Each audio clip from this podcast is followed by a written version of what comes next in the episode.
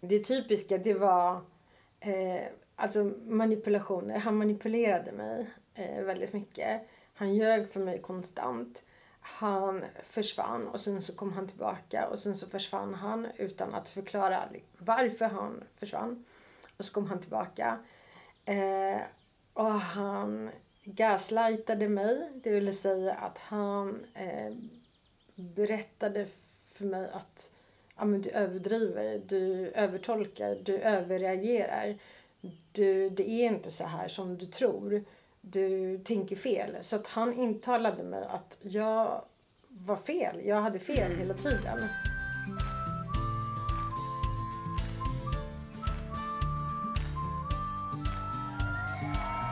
Låt dig smittas av glädje i podcasten som förgyller din dag. Välkommen till Glädjepodden med Sandra och gäster.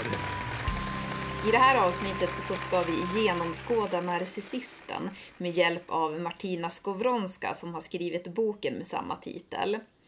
Och den här boken den skrev hon efter att hon själv hade dejtat en narcissist i flera år som bröt ner henne mer och mer. Och nu så hjälper hon andra att genomskåda den här typen av förhållanden så fort som möjligt. Och dessutom så hjälper hon också de som har varit utsatt att förstå att det inte är något fel på dem. För ofta när man har varit i en sån här relation så lägger man väldigt mycket skuld på sig själv och tror att det är en själv det är fel på. Och de här relationerna, de finns ju inte bara i kärleksrelationer, utan det kan ju vara andra typer av relationer. Men när man utsätts för, för den här typen av manipulation så blir man väldigt nedbruten och man anklagar sig själv väldigt mycket. Men det är aldrig något fel på att tro gott om människor, att vilja ge och vilja få kärlek. Så det får vi inte heller vara rädda för, utan det det är fel på det är att manipulera människor för att få sin egen vilja igenom. Och tack och lov så finns nu Martina här och belyser det här. Så att meningen är ju inte att vi ska gå omkring och vara rädda, utan att vi ska kunna genomskåda när det dyker upp någonting som inte är bra. Så kan vi helt enkelt välja så i det här avsnittet så ska vi få lite bättre begrepp på vad det här med narcissism innebär för någonting. Vi ska få ta del av Martinas historia och dessutom så kommer vi att få en fantastisk glädjeutmaning som kommer, jag tror att den kommer förändra våra liv väldigt mycket tills nästa vecka. Så du har någonting att se fram emot. Du som har följt den här podden tidigare, du vet ju också att jag har flängt runt väldigt mycket den här senaste tiden. Och nu så har jag landat äntligen på ett ställe längsta perioden som jag har varit på ett och samma ställe på, jag vet inte hur länge. Men just nu så befinner jag mig i alla fall på Time Hotel i Stockholm och eh, jag känner mig verkligen hemma här. Det här är ett privatägt och familjeägt hotell och det känns verkligen. Ägaren har ursprung från Indien så att inredningen här är, den är väldigt stilren men det är med en touch av Indien. Så jag, jag gillar det jättemycket. Sen är det också väldigt, Vasastan, det ligger ju väldigt centralt i Stockholm, men det är också så lugnt och harmoniskt. Vilket jag också gillar. Så det är en varm rekommendation om du har vägarna förbi Stockholm så rekommenderar jag verkligen det här hotellet. Och sen så vill jag också tacka så jättemycket för de som jobbar här som stöttar mig och mitt arbete i glädje genom att ge mig en en bra deal på att få stanna här en längre period. Så tusen tack till alla fantastiska människor som jobbar här på Time Hotel. Och om du som lyssnar vill kontakta mig av någon anledning så finns mina kontaktuppgifter i poddbeskrivningen. Jag tar jättegärna emot tips om du har någonting som du tycker att vi bör ta upp i Glädjepodden för att öka din lycka. Och du får gärna prenumerera på podden om du inte redan gör det.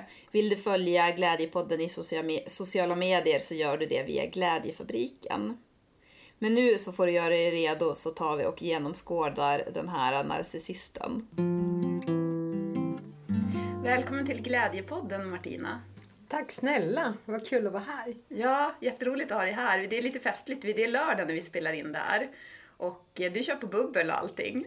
ja, det blev så i lobbyn. ja, det var en jättetrevlig kille på hotellet här som frågade om vi ville ha bubbel. Mm. det hade blivit lite för roligt för min del. jag dricker knappt alkohol så att jag vet inte hur det hade gått det här då. Men det är fördelen med lördag, att man kan dricka lite bubbel. Ja, precis. Hur har din lördag varit hittills annars? Den har varit jättebra. Eh, lite sovmorgon, lite häng med min valp. Ja. Eh, och eh, lite fix inför att jag skulle komma hit. Det, Ja. det är i princip det som jag har gjort. ja. Vad härligt med valpen. Jag har sett den på Instagram. Mm, hon är helt underbar. Mm. Så mycket kärlek och så mycket glädje apropå Glädjepodden. Ja, men precis. Ja, du har verkligen gjort en bra taktik där och skaffa dig så här villkorslös kärlek efter det som har varit, som vi ska prata om Mm, precis. här idag. precis. Bästa, bästa draget faktiskt. Bästa strategiska draget att, att skaffa valp. Ja. Eh, när man eh, ja, har varit med om en sån trist grej. Mm. Hon får kompensera för han som kallas för Adam i din bok, Exakt så. som då är narcissisten. Mm. Mm. Jag blev tipsad av en jag känner att lyssna på ditt avsnitt när du var med i Framgångspodden. Och eh, det är en person som eh, har en närstående som tog livet av sig på grund av en narcissist. Och bara det gör ju då att jag tänker så här, vilket otroligt viktigt jobb du har just nu att synliggöra det här alltså att fler och fler människor ändå på något sätt kan bli fri. Och jag kände själv också, jag har eh, haft människor med de här dragen i mitt liv vid olika tillfällen, olika konstellationer sådär. Så jag kände också att lyssna på dig, det gjorde mig väldigt så här förlåtande på något sätt mot mig själv för att jag har varit ganska hård mot mig själv för att det är väl, det, visst blir det så att man, man ifrågasätter sig själv väldigt mycket. Mm, väldigt mycket. Mm. Och man lägger skulden på sig själv. Mm. Och klandrar sig själv väldigt mycket för någonting som en annan person har gjort. Eh, och eh, det, det är väldigt vansinnigt egentligen när man tänker efter att man tar på sig ansvaret för, för det här hemska och att det landar på en själv. Och man eh, går igång eh, med liksom tankar och funderingar och man ältar sin egen roll i det här och sin egen, sina egna ja, men ageranden och eh, vad man har gjort och inte gjort och liksom felet som man eventuellt då har gjort gentemot den här personen. När det i själva verket är Eh, någon annan som har betett sig illa. Eh, men det är ju så vi sunda människor tyvärr eh, tänker och funderar mycket. Att, att vi klandrar oss själva när en sån sak händer. Ja, för på ett sätt tycker jag att det är ju en fin grej ändå att man ifrågasätter sig själv. För det tycker jag att man ska göra. Att man ifrå... alltså att det är, I en sund relation så är ju det fint. Men i en sån här relation så blir det ju väldigt fel. För då blir det som att man tar alldeles för mycket skuld som inte är ens Precis. egen att bära. Precis, och det vet man ju inte. Och man förstår ju inte det att den relationen då, att den personen är en då narcissist. Mm. Så att man eh, utgår från att det är en sund person som man har haft att göra med eller har att göra med. Eh, och det är därför man klandrar sig själv mycket. Mm. Men det är som du säger, alltså, det, är liksom, det hör ju till och det är så vi har blivit eh, ja, men, l- eh, lärda att, att vi ska ja, men, gå tillbaka till oss själva och fundera och lära av egna misstag. Eh, men just i det här fallet så är det, så är det ju aldrig vårt fel när vi har med en narcissist att göra. Mm. Men hur kom du in på den här banan med, nu har ju du skrivit en bok, Genomskåda narcissisten. Hur hamnade du själv där? Att du har behövt skriva en bok om det här? Eh, ja, alltså det började ju med... Jag visste inte att jag skulle skriva en bok om det här överhuvudtaget. eh, och att det skulle bli en bok. Utan det som hände det var att när relationen tog slut så började jag föra anteckningar över saker som hände. Och ville få lite så här, reflektion över vad jag hade varit med om med, med Adam. Eh, och då började jag göra egna anteckningar för min egen skull. Skriva, det blev som en slags dagbok kan man säga. Men det blev ju väldigt mycket text. Mm. Och eh, så började jag faktiskt eh, fundera. Så här, men det här skulle kunna bli en bok. Och då kontaktade jag eh, några bokförlag och, och ställde frågan om de var intresserade av att ge ut den här boken. Och då, då hörde ju det här förlaget som jag gav ut den här boken på hörde av sig till mig och sa så här, ja vi vill ge ut den. Så, så, så, så gick det liksom till. Mm. Och när jag hade ett kontrakt så började jag skriva på den faktiska boken. Och då låg de här äh, dagboksanteckningarna till grund för, för det som blev den här liksom personliga skildringen. Mm. Men jag tycker det är fint för då har du ju omvandlat det här som du har gjort nu, eller som du har varit med om till att hjälpa andra. Om du ska berätta om den här relationen i ja, men, någon sammanfattande form.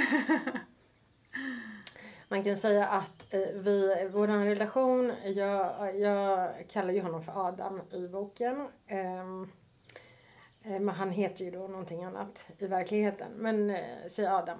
Adam och jag vi eh, träffades eh, via Tinder. Eh, och han hade ju då en relation med en annan kvinna. När han och jag träffades. Men det här visste inte jag om. Mm.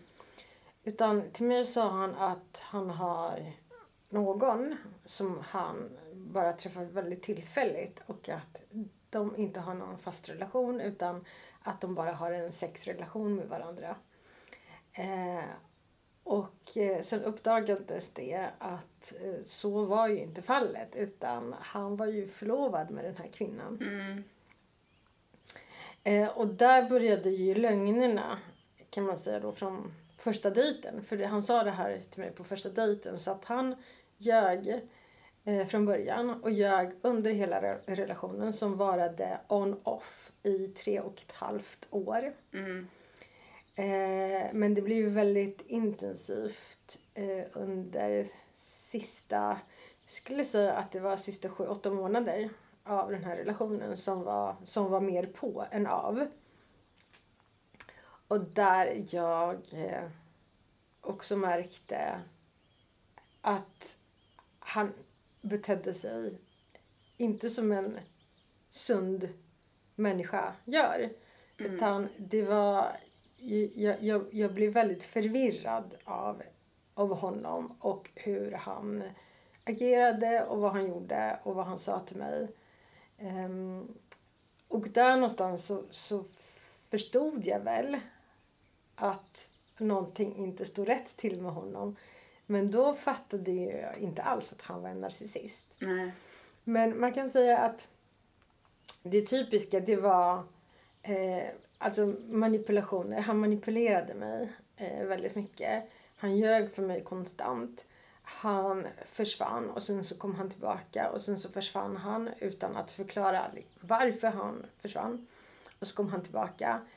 Eh, och han gaslightade mig. Det vill säga att han eh, berättade för mig att ja, men du överdriver, du övertolkar, du överreagerar. Du, det är inte så här som du tror. Du tänker fel. Så att han intalade mig att jag var fel. Jag hade fel hela tiden. Eh, och försökte liksom intala mig då att den verkligheten som jag såg, att den var helt total inkorrekt. Och att det han sa till mig, det var det som var, som var rätt. Mm. Men han ljög ju för mig hela tiden. Så att det som jag blev matad med, det var hans lögner och manipulationer. Eh, som jag också började tro på. För först så var jag så här, nej men alltså, nej så där är det inte. Men ju mer han, eh, ju mer han eh, pratade med mig och ju mer han berättade det här, de här sakerna. Så började jag ju tro på hans ord istället för på mig själv. Ja. Eh, och eh, sen så kan man säga att eh, relationen slutade med att jag till slut fick nog.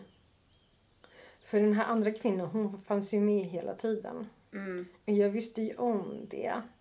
Men han lovade eh, hela tiden att hon, hon har kontakt med honom men att han inte har kontakt med henne. Så att, Ja. att det var mer så att hon hör av sig till honom men att han är inte alls intresserad av henne. Och det var det här som jag fick höra hela tiden. Eh, att hon är psykiskt sjuk och hon har en psykisk störning. Eh, och att hon är den galna och hon är liksom efterhängsen och hon kan inte acceptera att det är slut mellan dem. Eh, men så var ju inte Nej. alls. Det, det var ju inte så. Utan det som var på riktigt, det var att de hade en, en relation med varandra parallellt. Som han var eh, med mig också. Mm. Alltså hur medveten tror du att han har varit om hur han manipulerar dig? Väldigt medveten. Ja. Eh, Det är ju så med- narcissister att de har alltså en agenda. De har en, ett syfte med varje person som kommer in i deras liv. Att de ska på något sätt utnyttja personen för sin egen skull. Det kan vara allt ifrån amen, eh, an, eh, använda någon för, för sex eller för, för, för, liksom för kärlek, för, för ömhet. Men också för att om man, om man går liksom till yrkeslivet att amen, eh, kanske förmedla bra kontakter Ja, fixa någon deal eh, med, no, med något liksom företag. Eh, löneförhöjningar. Så att man, man utnyttjar folk och det gör man helt medvetet som Ja. narcissist. Man är helt medveten hur man ska göra för att få människor på fall på ett eller annat sätt. Eh, och det är det som är så läskigt. Att det är så svårt att genomskåda för att man tror att eh, de eh, har ärliga avsikter och att de eh, gör det här för att de är, de är så snälla och trevliga och schyssta personer. Mm. Eh, men det är de inte. Utan det här är bara en fasad, ett spel. Ja, för att du berättade ju det att i början så var ju han den här Adam var ju väldigt kärleksfull. Var, och det var då ett spel från hans sida Ja. för att han gjorde det medvetet för att du skulle falla för honom. Ja. Och så sen så då skulle han då ha dig på kroken. Ja. Ja. Och det blir exakt så. Och det blir ju också... Eh, och jag följde dit. Ja. Jag blev ju kär i honom. Så han fick ju det här som han ville ha. Mm. Eh, och sen försvann han från mitt liv. Mm. Eh, och jag hängde kvar där och väntade på honom. För att jag blev beroende av att också ha den här relationen med honom. Så att han manipulerade ju mig också så genom att försvinna. Och sen så kommer han tillbaka och sen så försvinner han igen. Och det blir så här fram och tillbaka, fram och tillbaka hela tiden. Men det är ett sånt vidrigt sätt att utnyttja en annan människa, just det här med tystnaden. För att man lämnar ju någon i en väldigt sårbar situation då. Och det är det som är tanken. De väcker upp eh, de här känslorna hos en. Eh, och eh, det är det som är syftet med den här lovebombing-fasen. Att man ska kärleksbombardera någon jätte- jättemycket så att den personen känner sig speciell, älskad, eh, uppskattad och bekräftad. Och sen rätt vad det är, när man känner sig som mest älskad, då är han borta. Då försvinner han. Mm. För att, och, och det gör han för att skapa ett beroende, att man vill ha mer av det här. Du vill ju tillbaka till honom för du vill ha mer av det här fantastiska som du har fått. För han, han har ju fått dig att känna sig så himla eh, bra för att du mår så bra inombords. Eh, när du blir bekräftad och när du får den här kärleken. Så det är klart, du vill ju tillbaka dit. Mm. Eh, men då är han liksom försvunnen och du började liksom fundera. Men sen när han dyker upp igen. Det är klart du går tillbaka till, till honom. För att du förväntar dig att få det här fina, fantastiska som, som du har fått innan. Det där är ju jättehemskt. Hur har du mått? Nej men alltså jag har ju mått jättedåligt. Alltså första gången han försvann och gjorde så. Eh, det här var ju helt nytt. För jag har ju aldrig någonsin upplevt något sånt överhuvudtaget i hela mitt liv. För jag menar, det är klart att jag har ju haft relationer innan Adam. Och eh, vissa har varit bra, vissa mindre bra. Men det har ju aldrig varit på det här. Har folk försvunnit, då har man sagt så här, men det är slut. Nu, det funkar inte liksom med, eh, med... Det är ju liksom fantastiskt men vi är inte rätt för varandra. Så att man har fått någon förklaring. Ehm, men med, med Adam så, så var han bara tyst. Alltså det var verkligen så silent treatment. Ja, Och han ghostade då. det är Eh, tortyr. det är tortyr. När man också inte får reda på vad, vad är det som händer? Varför försvinner han? Och då börjar de här frågorna ehm, eh, dyka upp där man börjar liksom klandra sig själv. Så här, har jag betett mig på ett dåligt sätt gentemot honom? Har, har han, känner han sig sårad av någonting som jag sagt, som jag har gjort? Är han förbannad på mig? Man förstår ju inte alls någonting. Mm. Och det är då den här förvirringen uppstår. Mm. Jo, självanklagelsen. Ja. Mm. Ja, men hur, alltså, hur genomskådade du honom så småningom? Hur förstod du att han var en narcissist? Det var faktiskt en kompis till mig som, som satte eh, någonstans här, ord på det. För jag träffade en kompis till mig eh, och berättade lite grann bara. Berättade inte, inte alls mycket. Men lite grann av mitt liv med Adam. Då sa den här kompisen, du jag tror att Adam håller på att misshandla dig psykiskt. Mm. Då vart jag såhär, nej absolut inte, det tror jag inte. Du, du har fel, sa jag till en kompis. Hur långt in i relationen var Det det? här var precis på slutet. Ja, okej. Mm.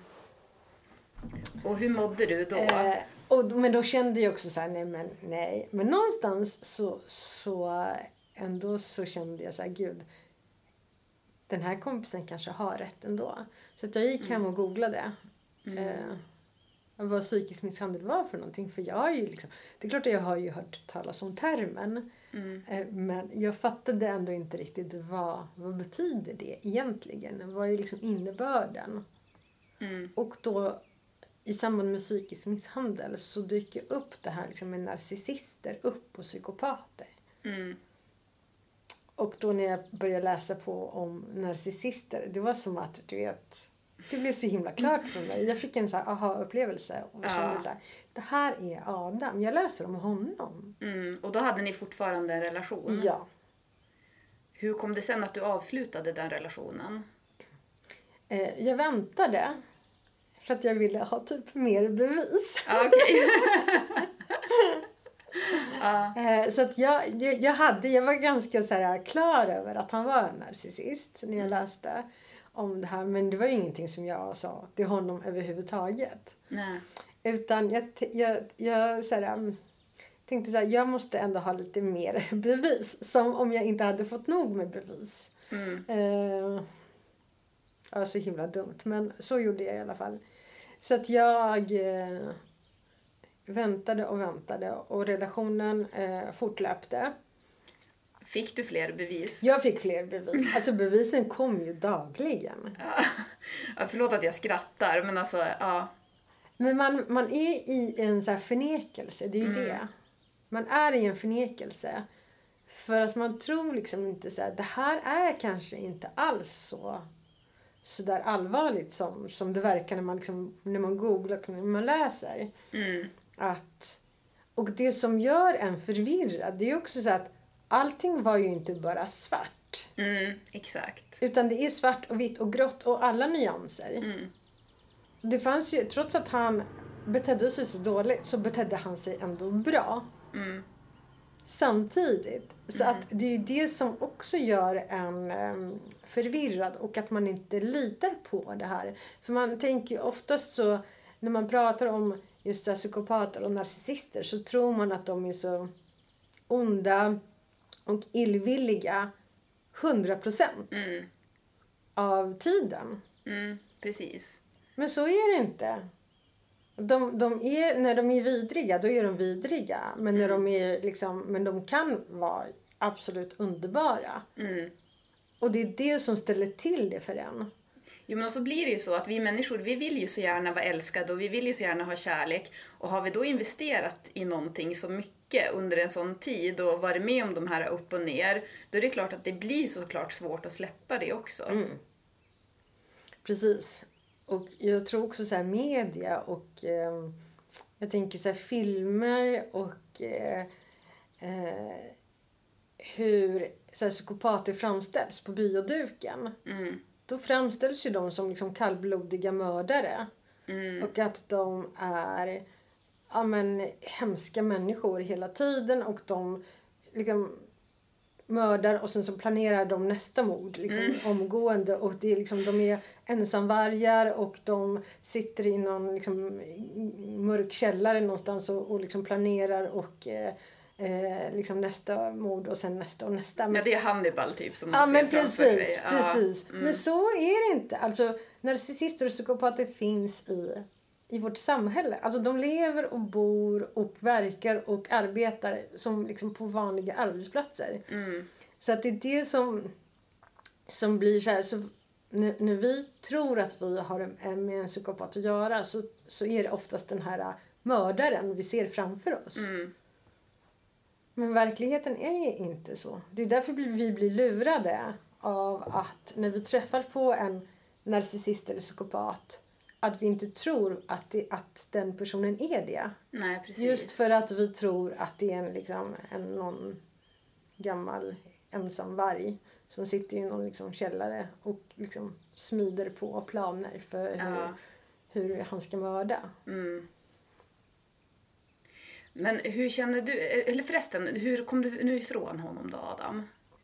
Eh, Jag kom ifrån honom att jag, jag satte ner foten Mm. och satte gränser. Och sa så här, gör det inte det här till det här datumet. Han fick en deadline av mig. Mm. Eh, Jag gav honom en deadline. Jag sa så här, för jag fattade ju liksom det här med den här kvinnan. Att han måste ju avsluta allting med henne. För att jag och han ska fortsätta ha någon chans överhuvudtaget framåt. Så sa jag så här, jag vill att du avslutar allting med henne. Jag vill att du tar bort henne från dina sociala medier. Jag vill att du tar ett snack med henne och att hon inte ska störa dig mer. Att du har gått vidare i ditt liv. eh, Att du är ihop med någon annan och att du inte vill ha någonting mer med henne att göra. Mm. Jag vill att du ska göra det klart för henne, sa jag till honom.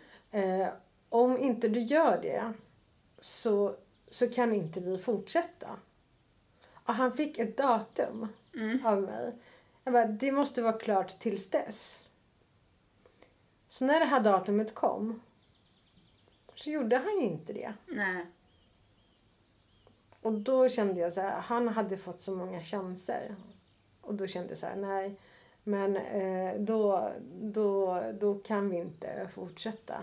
Mm. Sen hände en annan sak parallellt med, med det här. Det var att vi firade jul.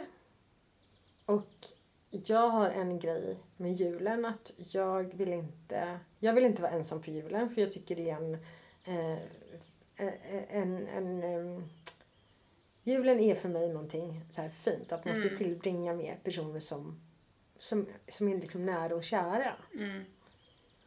Ehm, men då var ju han med mig på... Han var inte med mig på julafton. Utan vi träffades på juldagen. Och på annandagen så försvann han Mhm. igen. Jag bara, men du kan ju inte lämna mig ensam. Du kan inte lämna mig ensam. Nej, han har så mycket att göra. Han ska jobba, han ska hantera massa saker. Men alltså du kan ju inte... Men han, trots att jag bad honom att inte lämna mig så Mm. gjorde han det. Mm.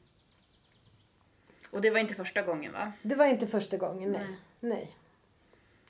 Så att eh, han lämnade mig eh, flera gånger under vår relation. Trots att jag faktiskt bad honom att inte göra det. Så valde han att göra det. Mm. Eh, men jag, fick, jag tror att det var så mycket som bara liksom, det blev som toppen av ett isberg. Det var så mycket som hade liksom samlats på hög. Och jag bara kände så här, jag, jag orkar inte med det här nu. Nej, till slut var du bara redo. Ja, jag var bara redo. Jag tror att det är också därför man... Det måste ju komma någonting så här... drastiskt som händer i en sån relation. Att man bara känner att man har fått nog. För är det liksom tillräckligt, alltså mer eller mindre liksom ändå ganska stabilt av det här negativa och det här positiva. Och att det liksom den ena dagen är den andra lik. Då tror jag liksom att det, det tar längre tid att lämna. Men när det händer mer så här drastiska saker. Eh, det är då man känner så här, men jag har liksom nått mitt botten av vad jag kan ta. Ja. Jag kan inte ta mer att du behandlar mig på det här sättet mer. Mm. För jag mådde ju själv så väldigt, väldigt dåligt av det här. Mm. Och jag kände också så här, rent rationellt så kände jag så här, jag kan inte vara i en relation där jag känner mig bara väldigt ja, men osäker och mår så dåligt. Mm. Och då känns det så här, varför ska jag... Man ska ju ha relation med en annan människa för att, för att man känner att man mår bra och man är lycklig och man växer tillsammans. Och att man har det här liksom... Ja men glädjen. Ja, och man lyfter varandra och man Ja, hjälper varandra. ja. Och om de ber någon om någonting så respekterar man det Ja. och inte gör tvärtom. Men jag tänker i datingvärlden just nu, nu kanske jag har lite fördomar här, men det känns som att det är, finns väldigt mycket av de här narcissistiska dragen. Eh, om man tänker det är mycket multitaskande och det känns som att det är så här, nästan som att det har blivit normalt att man får bete sig lite hur som helst. Eh, hur gör man... Alltså, jag tänker så här att om det... det- Vi, vi kan väl säga det nu till alla som lyssnar också. Att på något sätt så känner jag ändå att det finns ju ändå någonting som heter karma och att om man beter sig dåligt mot alla människor, självklart så kan man inte vara intresserad av alla. Men man kan ändå alltid respektera en människa och då i så fall säga det och man behöver inte, för ghosta och sånt där det gör ju folk hela tiden nu. Det är jättenormalt och det är ju också vidrigt. Eh, Men då tänker jag det att eh, det ska, måste ju alltid ändå på något sätt skava i en själv om man eh, skadar en annan person. Eh, hur tänker du att den här Adam till exempel, må, hur mår han? Jag tror inte att han mår så bra faktiskt. Och på en glädjeskala. Jag tror det, det, det är så med narcissister att de ger sken av att de mår så himla bra och är glada och, och, och lyckliga utåt. Men innerst inne så mår de inte alls bra. Nej. Han är ju inte... Han är ju inte medveten om att han är en narcissist. Men han visst har han läst boken? Vet du vad? Oklart. Ja. Men han vet Så om här. att den handlar om honom? Så här är det. För han hör ju av sig till mig. Ja, fortfarande. Ja, och eh, apropå det här förvirrande som jag sa. Eh, så först så skrev ju han till mig att han har läst boken. Mm. Men sen så skrev han att han inte har läst boken. Så, Okej. så jag vet Ja. inte riktigt vad jag ska tro på. Så det är väldigt mycket så dubbla budskap. Ja. Eh, jag vet faktiskt inte. Men han vet ju definitivt att boken handlar om honom. Och Mm. han har ju lyssnat på poddar och han har ju läst de här artiklarna som jag var med i olika tidningar. De vet jag att han har läst. I alla fall det var han har sagt till mig. Ja, okej. Mm. Men och då känner han så fortfarande, alltså för när han hör av sig nu, då vill han ha någonting med dig? Alltså han stöter på dig då Ja, eller? han stöter. Ja, Ja. Han, han berättar då att... Vilket snille. Ja, att han har alltid älskat mig och att Mm. han älskar mig och att han skulle göra allt för att eh, vi två skulle... Ja, men om han fick träffa mig så skulle han skulle göra allt för att träffa mig. Mm, Eh, just Ja. det. Ja. Alltså... Ja, man får väl nästan tycka lite synd om honom ändå. ja, och eh, jag, jag tror att han mår väldigt dåligt. Ja. Men han, så, som jag sa här, att han eh, ser inte sig själv som en narcissist. Nej. Men han eh, är ju medveten om att han skadar människor och att han beter sig sådär. Det är han medveten om. Och det, det är inte bara han utan narcissister överlag. Det, det är ingen narcissist som skulle säga jag är en narcissist. Det, det, det kommer ju inte hända. Men däremot så vet de ju om de planerar ju för hur de ska agera gentemot andra människor. Och de har ju en agenda med varandra människa. Men tror du att de skulle kunna komma till insikt ändå? De kanske inte fattar att jag är narcissist, men att de kommer till insikt till att bara, jag måste börja bete mig bättre mot människor. Nej. Du tror inte det? Nej, inte om de inte har någonting att vinna på det. Nej, okej. De har en agenda för De det har också en i så agenda. De måste det, alltid... de kan aldrig bli friska. Nej, nej. De måste alltid säkra sitt eget ego först. Ja. Så det är det som, som, har liksom, som är primärt. Att de gör ju saker för att själva få en vinning av det.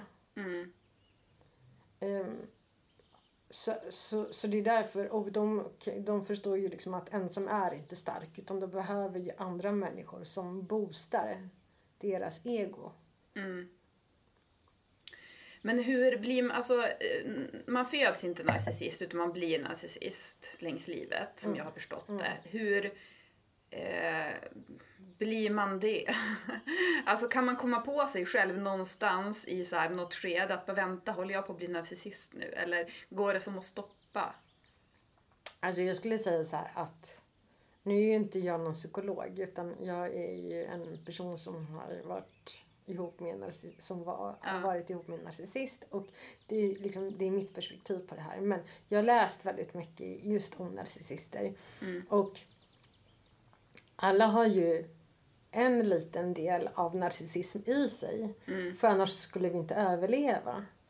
Vi måste ha liksom, vår överlevnadsstrategi är ju liksom att vi behöver visa liksom att, eh, alltså när vi söker jobb, att vi behöver prata eh, om oss själva i positiva ordalag. Vi behöver lyfta oss själva för att vi har en konkurrens av andra människor som strider för, för den tjänsten som vi har sökt exempelvis. Så alla har ju en, en liten del av narcissism i sig. Men det är ju sån här vardagsnarcissism. Det, det, är inte, det är inte farligt och det skadar ju inte andra. Men det är där gränsen, liksom så här, när man börjar skada andra. Det är då det, det, liksom, det blir farligt. Mm. Och eh, de här skadliga narcissisterna, eh, de får den här narcissismen i barndomen. Alltså det är ju föräldrar, så här, barnuppfostran, det är där det börjar. Mm. Antingen så får barnet för lite kärlek och för lite uppmärksamhet. Och då behöver den personen, eller det barnet, göra ehm, så här olika... Ja, men, lär sig hur man ska få föräldrarnas uppmärksamhet. Mm. Eh, och sen så märker barnet att okej, om jag gör det här så får jag uppmärksamhet. Så att det är hela tiden att eh, man måste göra någonting för att få den här bekräftelsen. Mm. Man kan inte vara bara sig själv utan man måste göra vissa saker för att få kärleken från föräldrarna. Så då lär sig den här, det barnet att det är så liksom världen funkar. Att jag måste... Jag är inte värd att älska bara som jag är utan jag måste prestera för att få kärleken. Eller så handlar det om att eh, föräldrarna, föräldrarna ger för mycket kärlek. Och man curlar sitt barn Mm. och löser barnets problem. Mm. Så barnet lär sig aldrig att ta ansvar för sina egna eh, ja, men, misstag och, och fel som barnet gör. Mm. Utan det är hela tiden ja, men det är lärarens fel eller det är kompisens fel. Så barnet förstår liksom inte det här liksom, var gränsen går. Och då är man, lär man sig att man kan göra i princip allt och bete sig hur som helst och ändå komma undan med det. Mm. Ja, det är jättetragiskt att eh, narcissister uppfostras. Men hur skulle du säga att man så fort som möjligt genomskådar en narcissist? Om vi tar till exempel nu i det här att man dejtar någon. För att jag tror att där är det ju verkligen ett sånt tillfälle där man tyvärr kan bli ganska fast. Hur, ja, vad skulle du säga? Eh, Jag skulle säga att så här, känns det för bra för att vara sant, Just det. ja, då, då, då är det inte sant. okej. Eh, så att jag, jag tror också så att man behöver ett, lära sig lite så här, intuition och magkänsla. Att lyssna på det. Mm. För jag menar, narcissister går ju väldigt lätt att genomskåda. Just genom att de kommer kärleksbombardera dig jätte, jättetidigt in i relationen. Mm. De kommer vilja förlova sig med dig jättesnabbt. De kommer säga att de älskar dig jättesnabbt. De kommer säga att ni är liksom soulmates jätte, jättesnabbt. De kommer säga att du- du, de har aldrig träffat någon annan eh, som du och ni är liksom speciella. Det, det ni har är väldigt speciellt. Det är saker som de kommer säga jätte, jättesnabbt. Mm. Kanske efter bara två, tre dejter. Mm. Eh, De kommer vilja bilda familj med dig, de kommer vilja flytta ihop med dig. Så det är liksom varningstecken som man måste vara uppmärksam på. I en sund relation så går det inte... Alltså man behöver lära känna varandra. Man behöver träffas eh, flera gånger innan man faktiskt kan alltså, få de här starka känslorna. Mm. Eh, och det här liksom med kärlek vid första ögonkastet, det är ju någonting som, som gynnar narcissisterna. För det är så eh, den här narcissisten, det, är liksom ett upplägg som den här narcissisten gör. Att, eh, att man spelar på det här liksom kärlek vid första ögonkastet. Mm. Eh, och låter dig tro på att det är så eh, det är mellan er. Att ja, men det, känslorna kommer så tidigt för att det är kärlek vid första ögonkastet. Mm. Så det ska man vara uppmärksam på. Eh, och sen då om personen eh, ghostar. Ja. Eh, Det är väl det typiska, Det- att det är ja. just sådär äh, jättebra och så sen så blir det tyst Ja. och så finns det, så kommer det alltid en förklaring till Ja. varför det tyst, har varit tyst också. Ja. Ska, man vara, ska man då redan första gången det har hänt, den här ghostingen, ska man då bara tack och hej? eh, jag, jag, jag, är, jag är lite så här, man ska ge personer en andra chans. Mm.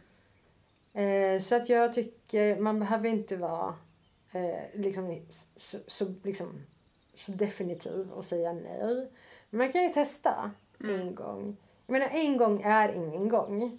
Ghostar han en, en gång då, då, då kan han få en andra chans tycker jag. Men ghostar han en andra gång Mm. så ska det inte bli. Då ska man inte tillåta sig att utsättas för en tredje gång. För det kommer bli en tredje gång också. För man hamnar ju där i någon slags konstant stress när man känner sig så otrygg. För det, att det är ju i en relation, i en sund relation, då ska man ju känna sig trygg. Men det, det blir precis tvärtom i en sån där. Exakt. Exakt. Och det blir väldigt mycket... Ja, men man blir så himla förvirrad. Mm, Och särskilt om man inte har upplevt det här tidigare. mm, och kan förstå vad, vad är det som händer. ja. Jag dejtade en kille ett tag som han höll på att pusha mig att jag skulle dela med mig av så här, privata saker som jag inte var redo att dela med mig av. Sån här som, jag vet inte hur jag ska säga det här eh, utan att, men eh, Alltså jag har, har varit, eh, jag har haft väldigt mycket, lite för mycket integritet. Och just det här med att dela med sig av men sin historia, sin bakgrund och hela den biten har varit väldigt så här, ja men ändå känsligt. Och så sen så höll han på att pusha mig med vissa grejer där som att jag skulle berätta det. Och så gjorde jag sen det fast jag ändå inte kände att jag var riktigt redo för det. Och så använde han det här som mot mig då. Eh, och eh, ja, men han, eh, eftersom att jag kände ju själv att jag hade varit så sårbar. Det var som första gången jag delade med mig om någonting sånt. Och så sen så stack han då kniven rakt där det gjorde som ondast. Eh, och eh, i den där vevan så eh, hade jag tur för jag läste då ett citat av J.J. Shetty, vet du vem han är? Ja, eh, på Instagram. Och så hade han skrivit någonting så här med att, nu ska vi se om jag kommer ihåg det här. Ehm, han bara, tänk att träffa en person som vill veta din bakgrund och din historia. Inte för att straffa dig, utan för att den personen vill veta hur den ska älska dig. Och när jag läste det, alltså då var det som att jag bara, alltså jag slutade inte gråta. Och då var, var det som att det bara klickade i mig. Att jag började förstå vad en äkta relation ska vara för någonting. Precis, och det är också typiskt narcissister. Nu säger jag inte bara att, att de som använder av den metoden är narcissister. Men alla narcissister gör så. Att de vill just locka fram vissa saker. Ja, men, kanske lite så hemliga saker som du har hållit för dig själv. Som du eh, inte vill öppna dig om. Kanske inte alls någonsin. Mm. Eh, men definitivt inte i det här liksom första skedet. Ehm, och sen just att de använder det mot dig som en... ehm, inte direkt, de, de väntar in rätt ögonblick. Mm. Eh, och när det passar så, så, så kör de på. Mm. Eh, så jäkla manipulativt och så beräknande. Otroligt eh, hemskt. Mm. För man tror ju just så här, när man öppnar sig, då delar du med dig av en, någonting som är liksom ditt. Och en, en, en, en särskild situation eller, eller något som du har varit med om.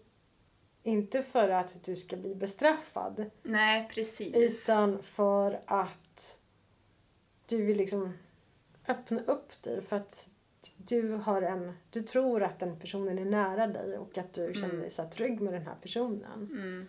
Och att den personen inte för vidare. Mm.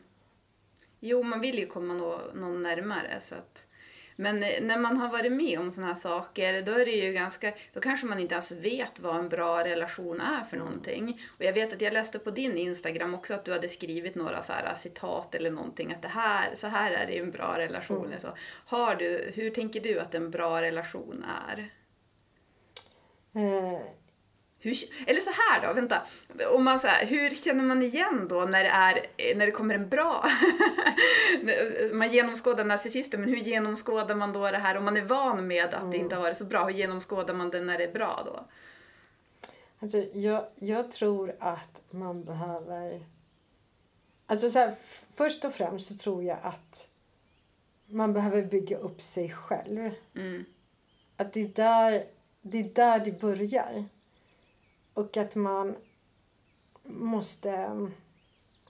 Eller man behöver sätta gränser. Man behöver lära sig sätta gränser. Man behöver eh, liksom värdera sig själv och få självrespekt. Och när det är liksom, när det funkar, alltså relationen med en själv, Mm. när det funkar så då eh, näst, alltså den, en, en sund relation då förstår ju den personen så här, alltså han har respekt för när du sätter gränser. Mm. Han har respekt för dig. Alltså, och har du inte den respekten för dig själv så blir det ju lätt så att då kan inte den andra personen, för då blir du liksom, du respekterar inte dig själv. Varför ska någon annan respektera dig då? Så jag tror att det bygger så här, man behöver stärka sig själv väldigt, väldigt mycket.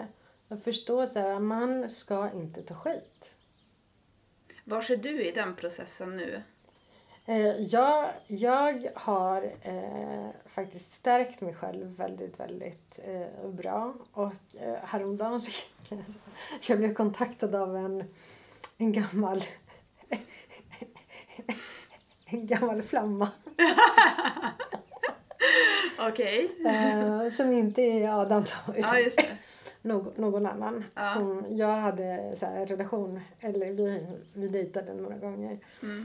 Och eh, så då ville han på något sätt, jag vet inte, få kontakt med mig eller jag vet inte om han ville träffas. Eller, och då satte jag liksom så här, stopp.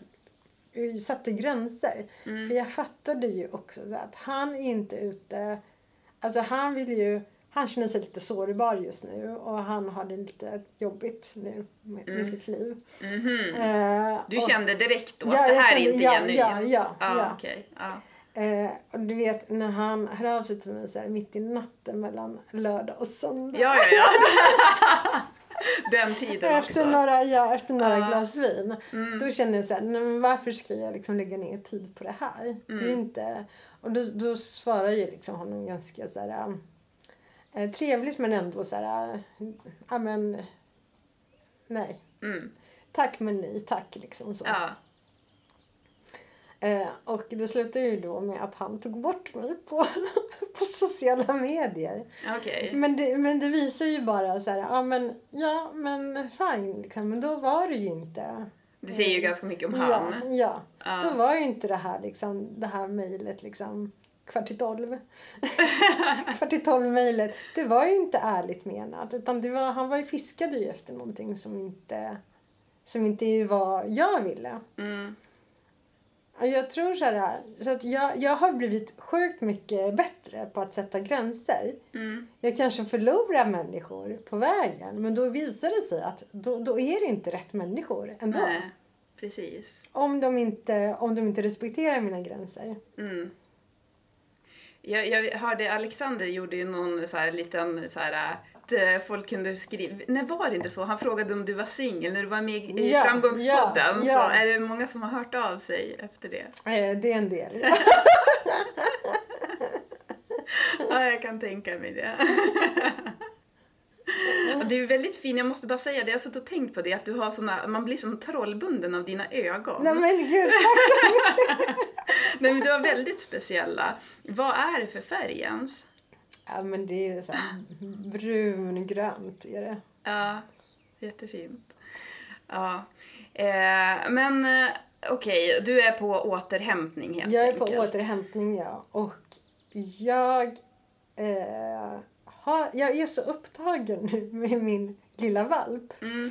Med Doris som hon Ja. heter. Så att jag, alltså det, är- det är full rulle där. Så att jag känner så här, jag har inte ens tid till att, och det är också så här tacksamt för att jag har inte tid att älta. Jag har inte tid Nej, med att så här, fundera så här, vad menade han med det? Vad tänkte han? Och så här, hur, vad gör han? Alltså så, här, så, så de här liksom tankeverksamheten har jag ju liksom totalt lagt på is nu. Eller jag vet inte om, det, om, de, om de någonsin liksom återuppstår. Men, men jag känner mig så upptagen nu med, med den här valpen så att jag, eh, ja. Mm, det kan vi ju skicka med som ett tips då till alla som har varit utsatta att skaffa en valp. Ja, precis. Du hin- man hinner inte tänka. Du jag har inte sovit så gott. Apropå, just när man eh, har en sån, är i en sån destruktiv relation. Mm. Eh, så är det inte helt ovanligt att man har sömnproblem. Mm. Och att man har svårt att sova. Men jag kan säga så här, sen jag skaffade valpen. Jag har inte sovit så gott. Jag är helt Du har utmattad. blivit småbarnsmamma. Ja. Ja. ja, men vilken tur ändå. Man får ju alltid se att allting för något gott med sig och nu har du fått, vad hette hon, Doris? Doris, ja. Ja. Men jag har en, en viktig fråga här. Eh, det här med att genomskåda narcissister. Nu har vi pratat om det här med dejta och när man är vuxna människor och sådär. Men har du någon eh, så här, eh, koll på hur det funkar med barn? För jag tänker att det finns ju tyvärr narcissistiska vuxna som påverkar barn. Antingen föräldrar eller lärare eller så. Och eftersom att vi vet hur eh, det är att bli manipulerad som vuxen, tänk då hur det är som barn och hur man anklagar sig själv då. För det gör man nog mycket ändå som barn. Eh, finns, har du något tips på hur man kan göra för att hjälpa barn att genomskåda narcissister? Oj, vilken svår fråga. Ja. Är det någonting man skulle kunna så här, få in i skolan eller? Alltså jag hade ju en tanke, eller har väl fortfarande, att jag ska skriva en bok om just narcissister som vänder sig till, mer till ungdomar. Ja. Mm. Eh, där man kan, nu outade jag min bokidé, men... eh, men just för att jag tror det är viktigt att ehm, så tidigt som möjligt. Det får inte vara för tidigt för jag tror att barn ändå behöver, även narcissister, även fast det är falskt, så, så ger de ändå mycket, liksom, de kan ge mycket kärlek till ett barn. Mm. Eh, den är ju inte äkta utan den är ju falsk för att de får ju tillbaka kärleken från barnet. Mm. Mm. Så det, är liksom, det gynnar ju dem själva. Precis. Men, men mm, ponera ändå, barn förstår liksom inte det. Och det är liksom kanske, ur ett barns eh, perspektiv så är ju den här kärleken ändå, ja men den känns ju äkta. Mm. Men, men jag tänker mer, alltså äldre kanske, från liksom tonåren, 12, 13, där någonstans. Där bör man kanske börja bli medveten om olika eh, ja, men så personligheter. För jag kallar, alltså jag tänker så här, narcissism, för mig är inte det en, det är visst absolut, det är liksom en klinisk diagnos. Men jag, jag tänker så här, narcissister, det är ju så här egenskaper och det är liksom en personlighet eh, som man har. Så jag, jag, jag tänker så här att barnen då i den här ton, tonårstiden borde lära sig mer just om olika personligheter. Olika eh, typer. Och så här, känna igen ett visst beteendemönster. Mm. Men apropå din fråga, alltså jag har faktiskt ingen aning. Nej. Jag, jag måste bara komma tillbaka till det här nu. Jag, ska, jag har en till fråga om barn, men jag måste bara komma tillbaka till det här med dejtande. Just det här med att det känns nu som att det är lite så här, folk bara söker egen bekräftelse väldigt mycket. Och eh, snarare än att söka kärlek är det som att man ska lägga ett plåster på ett sår. Och eh, där, alltså där, där tänker jag också att det får inte bli en norm. Det får inte bli så att så här, ungdomar växer upp och tror att det är kärlek på något sätt. Utan, alltså, har du någon, någon tanke kring det också? Eller är det jag som är för- fördömande när det kommer till det här eh, datingvärlden som är just nu? Alltså jag hoppas, allting går ju i trender. Mm. Jag hoppas att det här är det här att träffas liksom digitalt och swipa höger, swipa vänster. Det blir så väldigt så här lättillgängligt vem man kan träffa. Eh, och man liksom förbrukar människor som man förbrukar varor. Eh, och jag, det, det, för mig så känns det lite tragiskt. Visst, man har olika faser i livet, man har liksom olika perioder i livet. Det ena, eh, det behövs absolut den här liksom snabba kontakten kanske. För vissa. Men jag tycker på sikt. Eh, alltså jag kommer ihåg när jag började dejta, det här var ju jättelänge sedan. Men Ja. då, då eh, när det här med liksom nätdejting var, eh, kom. Alltså när, när liksom internet kom och när, när det började liksom dyka upp så här dejtingsajter. Mm. Då hade man inte ens någon liksom profilbild på sig själv. Nej, okej. Ja. Och man hade, man skrev ganska så här utförligt i, så här, i profilbeskrivningen så skrev man ju så här, ja men som man gjorde så här förr i tiden när man skrev så här annonser till en tidning. Ja, det fanns ju, det fanns ju kontaktannonser i ja, tidningar ja, ja, förut. ja. Hej, jag gillar långa promenader. Ja, men typ och... så. så. Och, Ja. och då var man inte alls... ehm, alltså när, när den här äh, nätdejtingen kom. Jag vet att jag var ju med på någon sajt. Och jag träffade folk utan att veta hur de såg ut. Mm. För man, man delade inte med sig av sina bilder. Nej. Utan du träffade, det var ju bara en, en liksom att man connectade med varandra. Och sen så skrev man oftast väldigt långa mejl för det fanns inte det här snabba heller. Utan mejlen var jätte, jättelånga. Det var som flera A4-sidor. Ehm, och sen så... eh, och det var inte helt säkert om man hade internetuppkoppling då. Mhm. Mm. Eh, och då fick man gå, jag vet att jag var så här, då hade ju inte jag ens en så här bredband hemma utan jag fick Nej. gå till biblioteket Ja. för att liksom läsa mina mejl. Ja. Och då var ju så här, då vet jag att jag fick så här, eh, mejl från den här dejtingsajten. Eh, och sen så svarade jag, man satt där på biblioteket och så, så svarade man. Ja. Och så nästa gång kanske så här, en vecka senare gick kom man tillbaka till biblioteket för Ja, att liksom läsa mejlen. Så Ja. det blev så här, det blev ju så här lång process. Ja. Men till slut så landade man i så här, "Ja, men vi, vi ska, ja men vi, vi, varför ska vi inte ses? Då Mm. gjorde man det. Då bokade man in en, en, liksom en träff. Så träffades man ute på någon krog eller någon restaurang. Och det var första gången man såg personen. Alltså så här, när man var där. Mm. Så du kom ju dit och du hade ju inga förväntningar. Mm.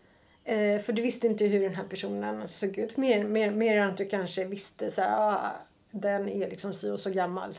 Ja. Men du hade ju ingen alls liksom så här, eh, bild på, på den personen. Nej. Så kom du dit, ibland blev du så här glatt överraskad, ibland blev du så här besviken. Men det blev så här, det var en trevlig stund. Man, man umgicks och sen så när dejten var slut så kanske man säger, ja men vi hörs eller vi hörs inte. Mm. Men det fanns ju mer så här mystik och det var ju mer roligare. Nu är det så himla enkelt så att det blir liksom för enkelt. Mm. Och nu känns det som att liksom så gräset är grönare på den andra sidan alltid. Mm. Men det är väl också det där att det egentligen handlar om, som du var inne på tidigare, det är ju att man hittar sig själv, att man är i sig själv. Då behöver man ju inte heller hålla på och leta gräset som är grönare på andra sidan hela tiden eller att tro att eh, lägga plåster på sina sår, utan då kan man ju mera vara redo för riktig kärlek. Men jag tänker att vad växer barn och ungdomar upp med och ser för Ja. någonting? Att det hela tiden ska vara som att ja, man förbrukar människor. Det känns tråkigt. Men jag hoppas också att, jag menar det är ju många som hittar varandra och det blir jättebra om man hittar varandra på, på nätet och sådär. Men jag hoppas ändå att vi människor kan bli mera, det jag brinner för är ju att vi människor ska gå mer in i oss själva och att vi ska ta tag i våra egna sår istället för att vi ska pro- projicera ut dem på andra och att vi ska ta ansvar för våran glädje och att vi så skapar en hjärtligare och glä, glä, mera glädjefull värld. Så att, eh, ja. Eh, men jag hade ju en till fråga om barn där och det är en lyssnarfråga från en som undrar om eh, man har eh, om man känner några barn som har en ensamstående narcissistisk förälder och umgänget är begränsat, hur ska man göra då för att på bästa sättet hjälpa de här barnen när man väl då får träffa dem? Alltså jag tror inte det är så bra att berätta för barnet att det här är en narcissist och förklara liksom, innebörden av en narcissist.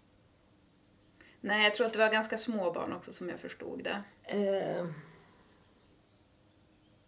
alltså rådet som jag har generellt när det gäller narcissister det är att man behöver lämna relationen. Mm. Oavsett om det är liksom ens chef, ens förälder, nu pratar jag liksom som vuxen, Mm. syskon eh, eller liksom någon vän som man har. Eller vad det nu kan vara. Alltså det bästa. Alltså man kan ju inte hantera en narcissist. Därför blir det extremt svårt när det är små barn Mm. som växer upp med någon narcissistisk förälder. För de kan ju inte lämna utan de måste... Och tyvärr så kan det faktiskt vara, vi pratade om så här, hur man blir en narcissist. Man kan, man kan bli narcissist genom att umgås med narcissister Mm. också. För att man, man lär känna, och just sen när det gäller små barn. De ser ju hur en vuxen, barn gör inte som man säger utan barn gör som någon vuxen gör. Mm. Så då ser ju de här barnen hur den här vuxna, då, i det här fallet narcissistiska föräldern, beter sig. Så de tar ju efter ett beteendemönster. Och om man då vill på, på något sätt försöka påverka det om man är utomstående och har då eh, begränsat umgänge, finns det någonting man kan tänka på att göra? Jag, jag skulle så här, kontakta eh, alltså kommunen. Mm. Eller kontakta eh, och, och berätta att det här är det här är liksom scenariot eh, som har hänt.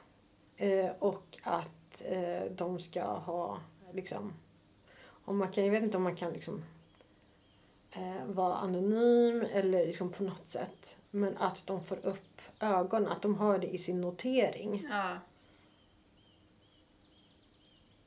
Tyvärr är det så, så här att det här psykiska går inte att bevisa. Mm. Nej. Det är det som blir liksom moment 22 här. Mm. I varje liksom relation som man har med en narcissist. Att just det går inte att bevisa. Och oftast den här typen av instanser. Är det liksom socialtjänsten eller är det liksom polisen? eller vem det nu än är, så vill de ha bevis. Mm. Men i det här fallet så går det inte att bevisa. Nej. Så det blir liksom ytterligare väldigt så här, ytterligare en faktor att, att det är så himla himla svårt. Mm. Jag, jag har Ja. faktiskt inget bra svar på din, på din fråga. Nej, men det är ju en sjukt svår fråga. Verkligen. Så vi får bara önska all lycka ändå till, till den som frågade och till barnen. Tack så jättemycket. Det var fantastiskt att ha dig här i Glädjepodden. För att det är ju, du hjälper ju till och eh, befriar många människor nu. Ja men tack. Tack för att jag fick komma hit. Kul att eh, träffa dig och prata med dig. Ja, detsamma. Jag tänkte, ska vi skicka med någon? Vi brukar alltid ha en glädjeutmaning varje vecka till lyssnarna så att man blir lite gladare under en veckas tid. Har du någon utmaning? Mm. Jag har faktiskt tänkt på, på den. Ja, vad spännande. jag, jag har faktiskt kommit fram till så att försök bara fatta beslut utifrån din magkänsla under en veckas tid. Mm. Och inte... Alltså... Eh, tänk inte så mycket helt enkelt. Ja. Och så här, rationalisera inte saker utan basera besluten på, på det din magkänsla säger. Ja, och då bara så här, för nu, nu går jag igång lite här men jag tycker det är en superbra utmaning. Så att direkt man tänker någonting, att då, det första man tänker det är magkänslan. Ja, Så. ja. så då behöver man inte tänka vidare på det sen. Ja, precis. Att man inte analyserar och man liksom inte väger för och nackdelar. Nej. Och liksom går igång så här, hur, hur skulle den ha gjort och hur kommer det påverka eh, person C, D och, och så vidare. Utan så här, det, det är direkt det du, det du får som en så spontan grej. Ja. Eh, den signalen. Så här, basera de här besluten på, på den liksom första. Det första som kommer till dig. Det kan bli en ganska impulsiv vecka då. Ja. Så fort det kommer någonting bara okej vänta nu gör jag det och nu gör jag det. Och bara... ja men det gillar jag jättemycket. Jag brukar försöka tänka så att det är magkänslan som får styra. Mm. Men jag ska tänka på det extra mycket nu den här veckan. Och inte så här, som, precis som du säger, jag tycker det är bra att du säger också att man inte ska ifrågasätta det. Utan att då bara, Bara låta köra. Mm. det styra, bara köra. Ja. För då lär man sig också eh, just lyssna mer på sin intuition. Och, Mm. och, och det, det har st- jättestor betydelse just för att undvika narcissister. ja. Det är den här intuitionen. För att eh, om vi nu går tillbaka till och Adam. Så att min Ja. intuition sa ganska tidigt faktiskt i relationen att någonting inte var rätt. Men jag körde på ändå. Ja. Kan du minnas exakt vad det var? Så att när du fick då första känslan? Nej, men jag kände bara att han frångick. Eh, så här, um, typ, nu låter det jättekonstigt, men frångick så här, mallen för hur, hur en kille ska bete sig i en, i en relation. Mm. Ja. Ja, men vad bra då. Då delar vi det här nu så då eh, faller vi inte för Adam den här veckan. Nej.